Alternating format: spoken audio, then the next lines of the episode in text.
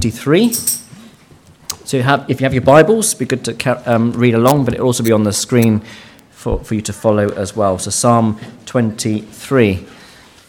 Many of us could probably say it off by heart, but I will read it from the, the Bible I have in front of me. So it's Psalm 23. This is what Derek will be speaking to us about this morning. The Lord is my shepherd, I lack nothing. He makes me lie down in green pastures. He leads me beside quiet waters. He refreshes my soul. He guides me along the paths for his name's sake.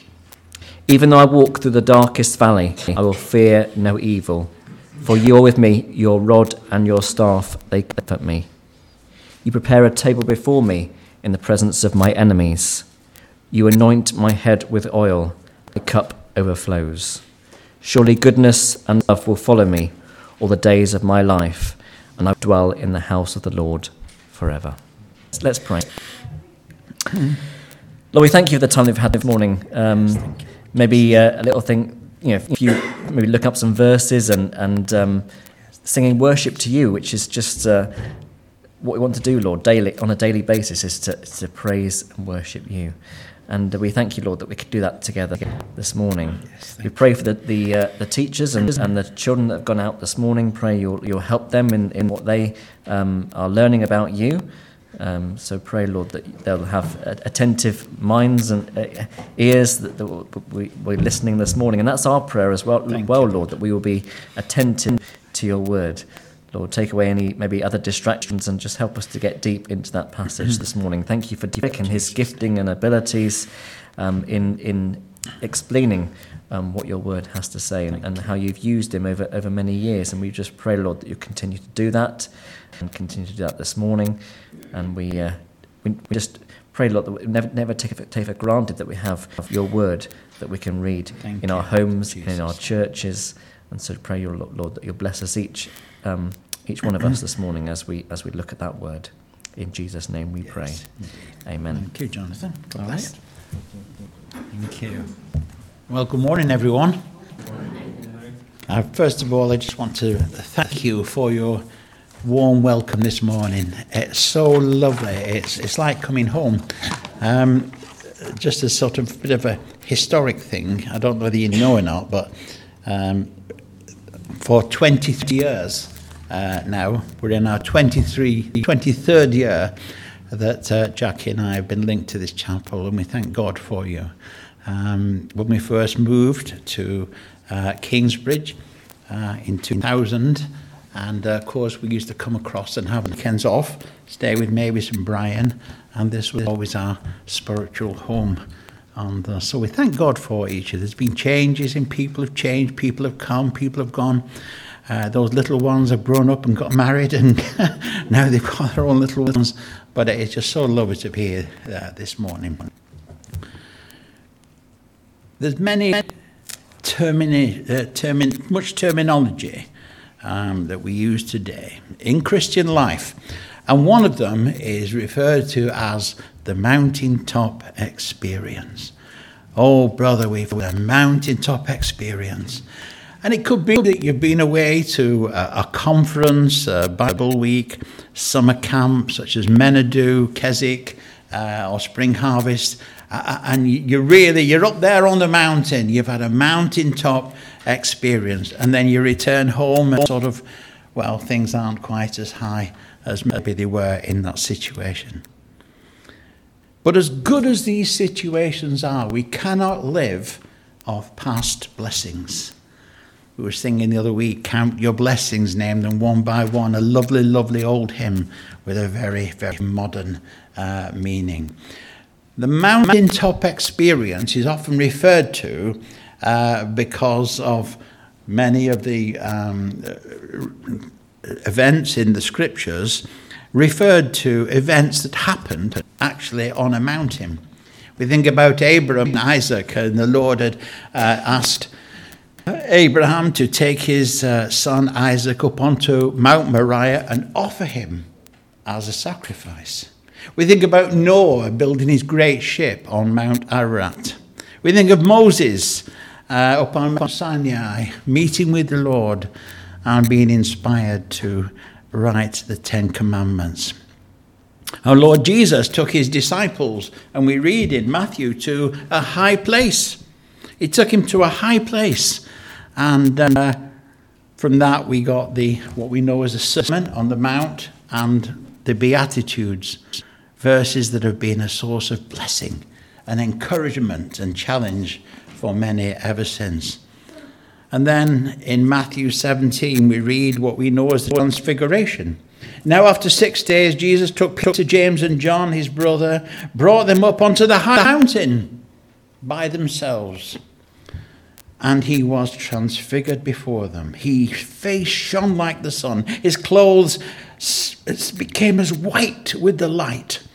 And behold, Moses and Elijah appeared to them, talking with him. Then Peter answered and said to Jesus, Lord, it is good that we are here. I hope you think it's good that you're here this morning. The first thing is you're well enough to be here. I remember um, one man uh, who we got to know really well at Kingsbridge, and my word, he was the ultimate pessimist. And uh, uh, I'll call him John. And uh, morning, John. Oh, is it really? I said, How are you doing? Oh, don't ask. Don't ask. I said, Well, John, I am asking. Oh, it's bad, you know. And I said, Well, I said, At least you're well enough to be here. Oh, but I shouldn't be. so I said, I said, Well, okay. And I said, Well, I knew where he lived, which was about six miles out of Kingsbridge. And I said, Well, how have you got here, John? On my bike. I said, Well, you must be well enough to pedal here six miles to get, oh, you don't know the alphabet. Oh. But you see, you know, we're found in this place today. We might have our coughs and colds and aches and pains, and, you know, our, our bodies remind. I'm, eight, I'm still 18 here, but, you know, the rest reminds us that we're not. But we're well enough to be here, and we can echo. Echo like Peter said, Lord, it is good for us to be here. Amen. It is good to be us for you. And then after, after the resurrection, the last time our Lord addressed his own, after the eleven disciples went away into Galilee to the mountain, once again, another mountaintop experience, which Jesus had appointed for them. When they saw him, they worshipped him, but some doubted. Jesus came and spoke to them, saying, All authority has been given to me in heaven and on earth. Go therefore and make disciples of all the nations, baptizing them in the name of the Father, the Son, and of the Holy Spirit. Mountain top experiences. There is, is, we can understand from these how easy it is that believers should want that experience. God is up there. God is up there on the mountain. Therefore, that's the place of blessing. But to be in that situation, to be in a mountaintop experience does not take any faith. Faith, real faith, true and living faith, is often furnished in the fire of affliction. The Apostle Peter, oh, we thank God for Peter, his wonderful, wonderful words. And Peter's writing his first letter, and he says this Blessed be the God and Father of our Lord Jesus Christ, who according to his abundant mercy has begotten us again to a living hope through the resurrection of Jesus Christ from the dead, to an inheritance incorruptible, undefiled, that does not fade away, reserved in heaven for you, who are kept by the power of God through faith for salvation, ready to be revealed in the last time. And in this you greatly rejoice well, can you imagine the recipients of this letter? This is mountaintop words. This is blessing words. This is mountain talk. But when we read on, what do we find? Though now, for a little while, just a little while, if needs be, you have been grieved by various trials, the genuineness of your faith might be revealed Hallelujah. Being more precious than gold that perishes, it is tested by fire, and it may be found to praise, honor, and glory to the revelation of Jesus Christ. There is the best, God's very best, waiting for everyone who know the Lord, who love the Lord, who have received Christ as their Saviour. The best is yet to be, though for a little while. So we've gone from the mountain and we've gone down into the valley that we've read about in Psalm 23. This speaks of valleys. And this is where the Christian finds themselves so many times. We may be born again, we may be children of the King, we know that our name is in the Lamb's Book of Life, but we are living in a fallen world. And this world is full of valleys. And this is where we so many times find ourselves. But this is when we need to remind ourselves. And Psalm 23 is the catalyst for the God on the mountain is the God in the valley. The God of the night is the God of the day. Pilate said, What is truth? My word, we have no idea what is truth today. We look at our newspapers, we see the uh, news on the media and the television, and we wonder if we're hearing the same event being recorded. What is truth? And truth is very, very hard to find in 2023. But one truth, one truth that has never changed it is not easy to be a Christian in 2023. In 1984, when I gave my life to the Lord, you know my testimony by now. And Billy Graham said this Friends, it is not easy to be a Christian in 1984. And it never has been, and it never will be. In fact, these days are getting darker. These valleys that we walk through seem to get more and more deeper, and the sides higher and higher. It is not easy. But, friends, an easy life is not promised by God. You will not show me in this scripture any passage that says, Come to know Christ as your Saviour, the sun will shine, the birds will sing, the bank will be full, family relationships will be wonderful, you'll never be unemployed, you'll never be unwell. It is a lie. And friends, so often this is what we're hearing through so called God channels and literature that really does really need to be looking at. Anyone says that being a Christian is a passport to an easier life is a heretic. I cannot say it any more, any more stronger than that. It is not just Peter who tells of trials, tribulations, and indeed trouble. Listen to James. Brethren, my brethren, count it all joy when you fall into various trials. Now, God's word is perfect. When God says when, he means when. You see, James is not inspired to say, My brethren, count it all joy, just in case on the odd op- opportunity you may fall into trials. He says, When? When? Because you know and I know, and every single one of us in this place good day could come here and tell us of the trials you've been through this week, let alone in the last year or the last 10 years. Note when.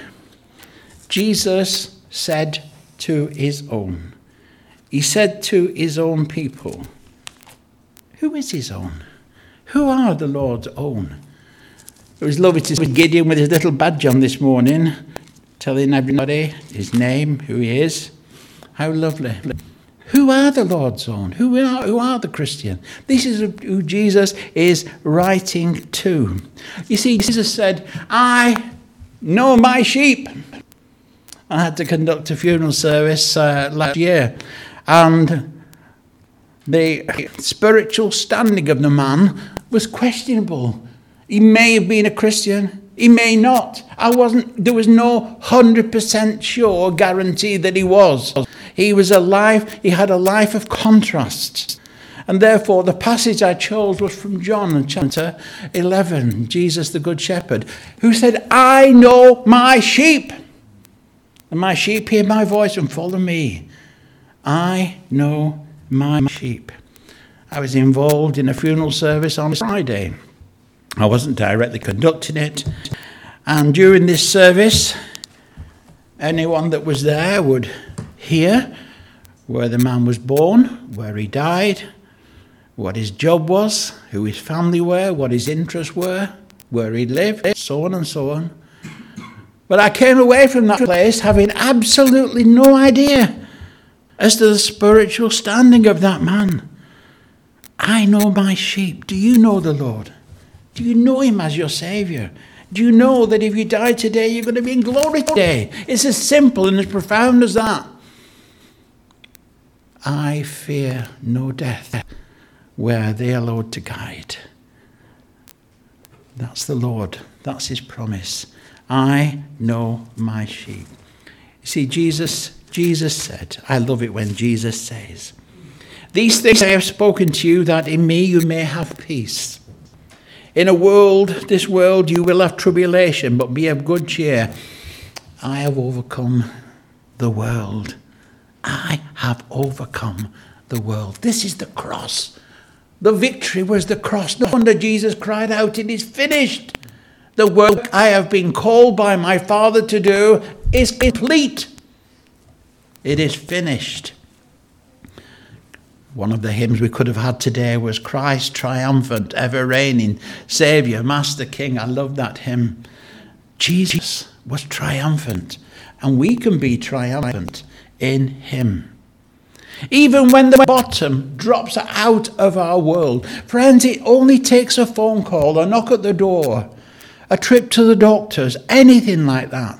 And suddenly the rug can be pulled from underneath your feet. The psalmist in Psalm 46, what did he say? God is our refuge and strength, and ever present help in trouble. Therefore, we will not fear, even though the earth be removed and the mountains be carried into the midst of the sea. You're on the mountaintop, and then you find yourself in the valley. The joy, great joy, to great sadness.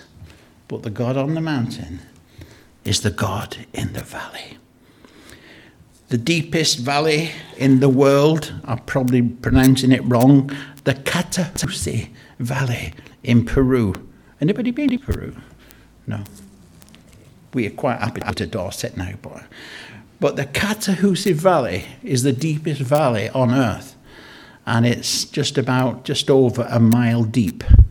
And when you're in that valley and you look up, I'm happy, and you look up, and there's nothing but these sheer sides of this deep valley trough. And it's hard sometimes, even for the sun, to get into there. And that's sometimes where we find ourselves in our Cotahuasi Valley. When Saul of Tarsus met with the Lord Jesus Christ on the Damascus Road, he was blinded. And eventually, the Lord led him to one of the other Christians, a man called uh, Ananias. And Ananias had heard of Saul's reputation for being the persecutor of the Christian church, the way, as they called it then. And he was frightened. And the Lord said to Ananias, Go, for he is a chosen vessel of mine to bear my name before Gentiles, kings, and the children of Israel. For I will show him how many things he must suffer for my name's sake.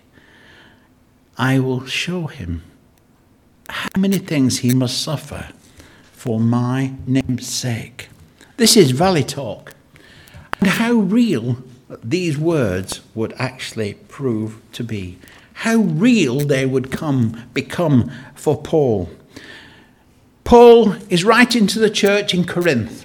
He's writing from the uh, mission field in Asia Minor, and uh, people don't seem to send postcards with text and uh, WhatsApp and email and things. We don't, you know, it's a good job you don't have any shares in the postcard industry. You'd be bankrupt, wouldn't you? But but people used to send postcards home, uh, and they used to say something like for some reason, having a wonderful time, wish you were here, wish you were here. No, you don't. You don't really, but you sort of said it, didn't you? And, you know, but Paul, is, if he was sending a, a postcard to the church in Corinth, he could have said, having a wonderful time, the blessing has been incredible, everything's great. No. Paul is in the valley, along with his friends. And what does he say? We do not want you to be ignorant, brethren, of our trouble which came to us in Asia. We were burdened beyond measure, beyond strength, so that we despaired even of life itself. This is valley talk. Yes, we have the sentence of death on ourselves that we should not trust in ourselves, but in God who raises the dead. I take great comfort from this passage, friends, because if this great God who has been commissioned and commended, anointed and appointed to take the gospel out to Asia Minor, if he is in the pits, if he is going through the valley, and yet he is still trusting God, then that gives me hope. The God on the mountain is the God on the valley. The God of the day is the God of the night. Does it get any better when you read the letter, you move on? No. We are hard pressed on every side, yet not crushed. We are perplexed, but not in despair, persecuted, not forsaken, struck down, but not destroyed. My word, this is valley talk. And then he says, Look, great is my boldness of speech towards you, great is my boasting on your behalf. I am filled with comfort. In fact, I am exceedingly joyful in all our tribulation. For indeed, when we came to Macedonia, our flesh had no rest. We were troubled on every side. Outside were conflicts, inside were fears. Nevertheless, I love this.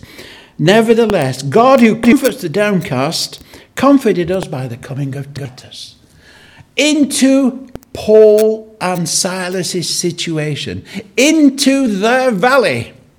God sent along a young man by the name of Titus. Have you been a Titus for someone? Have you been met someone in their valley? Where are you right now? You see, God sent along Titus at just the right time. An ordinary Christian brother, he sent along to Paul and his companions and raised him up from the valley up on to the mountains. And I'm here today to tell you, friends, that however dark your valley is right now, the God on the mountain is God of the valley. The God of the day is the God of the night. And the God of the mountain was with him.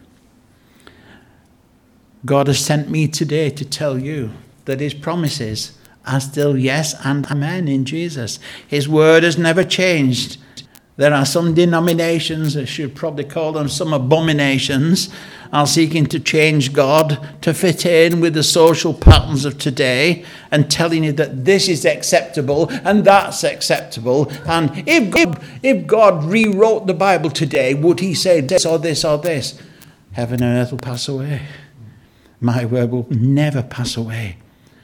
That is why the Lord's hand of blessing is upon this chapel. This is why the Lord's hand of blessing is upon Gerston and many, many other little fellowships and chapels who are clinging and building all their life and faith and worship on this wonderful, wonderful, unchangeable word. Don't change, friends. God said it, believe it. One of the great reformers of our time, Dr. Martin Luther King, lovely Christian man, stood up for human rights and for the rights of the individual, regardless of their colour. And he made a speech one night and he said this I've been on to the mountaintop and I have seen the promised land. I have seen the promised land, oh, but I'm not there yet. And the next day, he would be down the valley because he was assassinated. He was assassinated. That man knew the glories of the mountaintop, and he also knew the deep, dark valleys that he'd been through. But he also knew the wonderful promise, same promise that our Almighty God gave to Moses who then passed on to Joshua, who then revealed to you and me through the writer of the Hebrews, Never will I leave you nor forsake you. I met with a lady, lovely Christian lady last week, and she was due to go home from hospital, and she said, Eric, I'm dreading it. She said, because I'm here, I'm, I'm, I'm on this ward, that there are six other people on this ward, and I've got to know that lady over there, and, and so you ladies are very sociable in hospital, not like us men. We don't talk to nobody. and she said, but I'm going home, and all that I'm going to have for the next four or six weeks are the four walls of my bedroom and the carer coming in three times a day, and I'm dreading it. And I said to her, Do you love the Lord? She said, Oh, yes. Do you know the Lord? He's my best friend. Do you give your life to the Lord Jesus? Yes, I did. I said, You know, his promise is, never will I leave you. And you can take God at his word. It's not being irreverent. It's not being disrespectful. You can say, and friends, if you live on your own today, you can say to God, Your word promises, Never will I leave you nor forsake you. I need I need to know that. I need to know your presence in a very real and precious way. Remember that most famous of uh, poems that did the rounds, Footprints? It was then that I carried you. And when I reminded that lady, just reminded her from the word that she could claim the promise of God, and she just lit up Sometimes when we're in the valley, our eyes get dim to the promises of God's word. Our memory becomes a little selective. The God on the mountain is the God in the valley. Psalm 23. Psalm 23 is probably one of the most read um, psalms at funerals it's probably one that is the most used and misused. It's probably one of the most misunderstood understood of all the Psalms. Psalm 23 is not a psalm for the dead. Psalm 23 is a psalm for the living. It says on my uh, Bible and on yours, a psalm of David. And friends, you can put your name on there. It can be a psalm of what? Put your own name on. And it is your psalm. And as Jonathan reminded us uh, when he did the reading, it's a very personal psalm because within those six verses, there are 17 personal references. I, my, my, the Lord is, you can put your own name on and I will dwell in the house of the Lord forever. All the things that David went through, all the sin he committed, all the restoration that he went through, all the enemies that he had, but he could say, I will dwell in the house of the Lord forever. If you know the Lord and you love the Lord, you're born again of the Spirit of God if you're a child of the King, if you have repented and received Him as your Saviour. And verse 4 of Psalm 23 is for you. Because it says this Yea, though I walk through the valley of the shadow of death, I will fear no evil. Why? For you are with me. You are with me. If I had read on that passage in Matthew 28, the Great Commission, the challenge to go out and baptize men and women in the name of the Father, the Son, and the Holy Spirit. And Jesus said, Lo, I am with you, even to the end of the age. When you share your story, when you share, when you witness, when you encourage somebody, you're not doing it on your own, friends. Those of you that go out on the doors, you go into Victoria Street, you go into the centre, you're not on your own. Why? Because God has promised, Lo, I am with you. The God on the mountain is the God of the valley. the God of the day is indeed the God of the night. Thank God he is. Our gracious Lord and loving Heavenly Father, we thank you for the promise of your holy word. And my prayer today, Lord, is that there's one or more amongst us today who is going through that valley, whatever that valley might be, however deep that valley might be, however steep those sides might seem, however impenetrable the light might seem. You are the God of the mountain, and you are the God of the deepest, deepest valley. Oh Lord, grant them that reassurance today.